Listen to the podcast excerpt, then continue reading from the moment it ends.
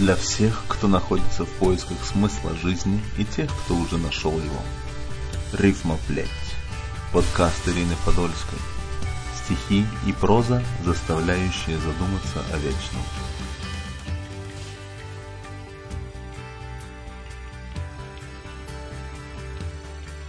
В большей степени произведения, посылаемые мне свыше, я назвала бы призывными. Зачастую послание вплоть до запятой я вижу во сне, а затем просто переписываю из сознания на бумагу. Будь то стихи, проза или даже сценарии к спектаклям и кино, все пронизано замыслом.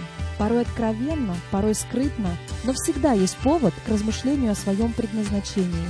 Если чье-то заледеневшее сердце оттает, если стопы отступника возвратятся на стези правды, если ищущий ответа найдет его здесь, то да будет великая слава Творцу, неспославшему вдохновение.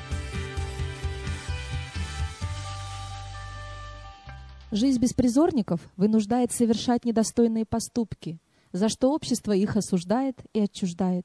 Если бы мы все были чуточку добрее. Иакова 1 глава, 27 стих.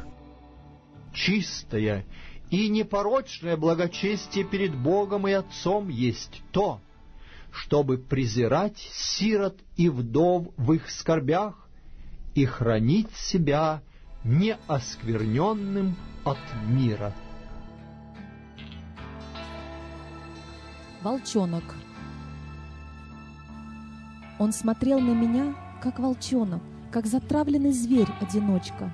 Этот брошенный кем-то ребенок собирался поставить точку. Он устал от борьбы за надежду, от погони за чьей-то любовью.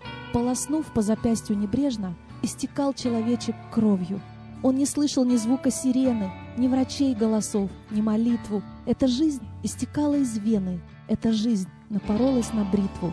Нет, не мир так жестоко устроен. Этот мир может быстро меняться, но похоже, что мира без боли сами люди давно сторонятся.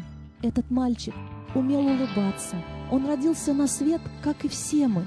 Но не здесь захотел он остаться. Разве это не наши проблемы?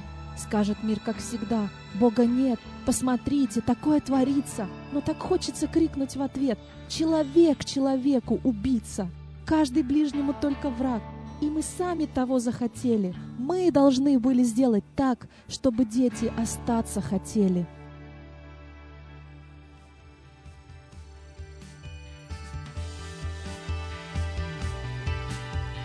В этом эпизоде использованы материалы аудиобиблии от wordproject.org. Также музыка от Purple Planet Music на SoundCloud. Стихотворение начитано автором. Спасибо, что были с нами. Оставляйте свои комментарии. Подписывайтесь. До встречи на следующей неделе. Рифма плеть.